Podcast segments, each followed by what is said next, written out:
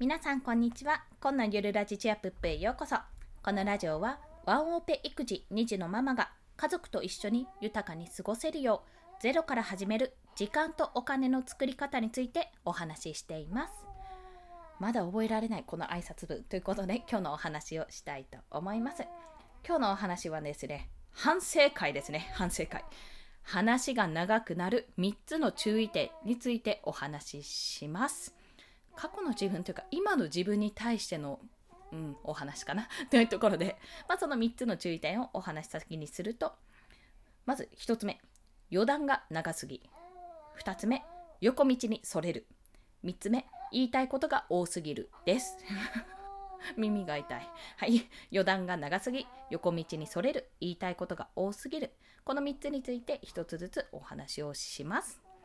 あと、すいません。最初に、息子がね、今、クーヒングっていうんですから、うーん、うーって声が、あの、しているかと思います。おそらく、このマイクだと拾ってしまうと思うので、すいません。生活音が入ります。ご了承ください。はい。ということで、すいません。横道にそれました。それこそ横道にそれました。では、お話をしていきます。まずですね、余談が長い。うん、耳が痛い。第1位。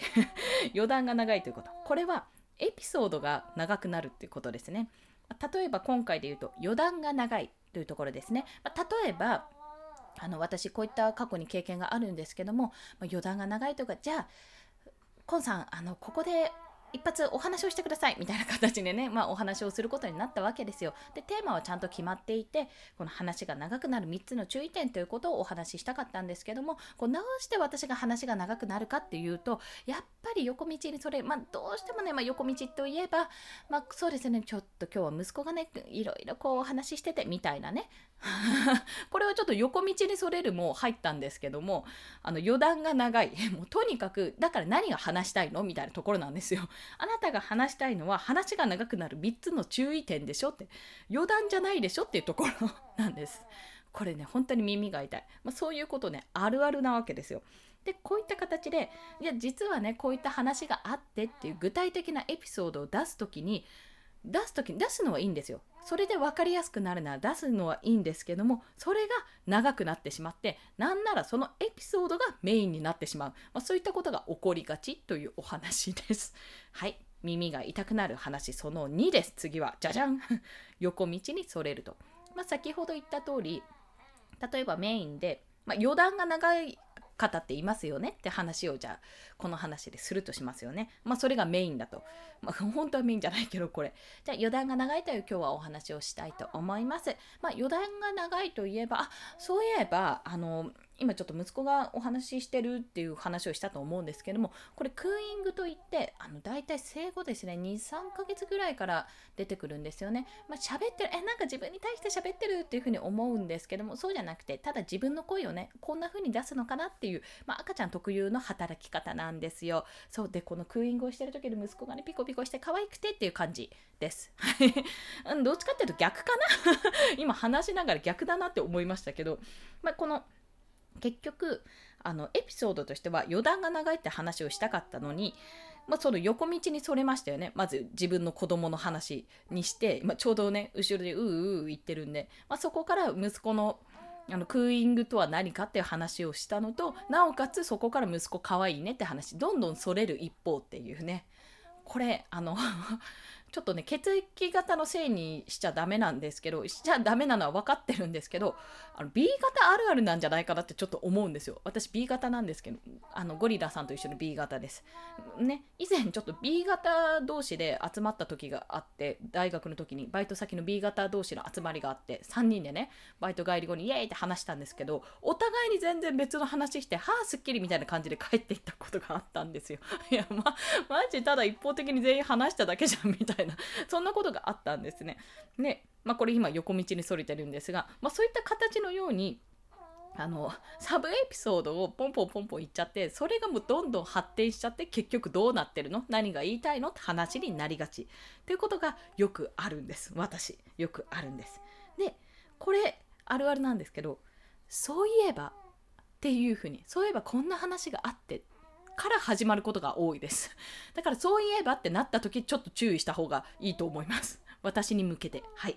そして最後ですね、耳が痛い話。3つ目は、言いたいことが多すぎるということそうこれね、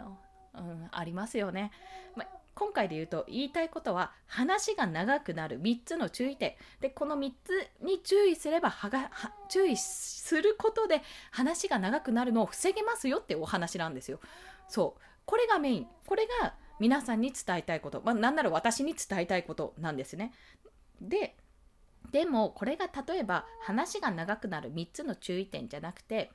どうしようかな。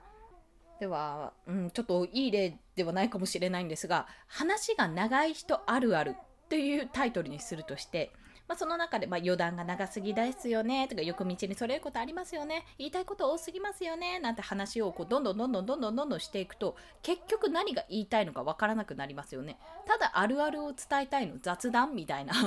それだけっていうところそれにこの話でこの話とか今回で言うとこの放送で一体何を相手に伝えたい何をしてほしいのかってゴールが明確じゃないっていうことが多いんですよ。それね本当に本当に私あるあるなんですよそこ。今ね自分で言ってて胸が痛かった。はい。だから何かを話す時におそらくこんな話をしようとかあんな話をしようってパッとネタが降りると思うんですよね。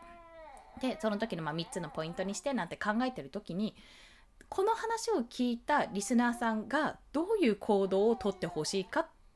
ていうところを明確に考えていくと話は迷わないです。話は迷わない。うん、あのね本当に耳が痛い。今回の場合今回の私の場合は私基本的に話をすることで自分がした失敗とか自分がやってて良かったことを皆さんにやってほしいって感覚で話をしていたんですけどもそれってすごいざっくりなんですよね。ざっくり。だからもっと具体的にじゃあどうしてほしいかそのたった一つの行動っていうのを伝えるってことなんですよ。今回で言うと話が長くなる3つの注意点。これはもうただ一つ、まあ、音声配信踏まえて含めて私が話が長くなりがちなのでできるだけコンパクトに伝えやすくなるためにここに注意してって注意してこれからお話ししてくださいねっていう話なんですよ。そ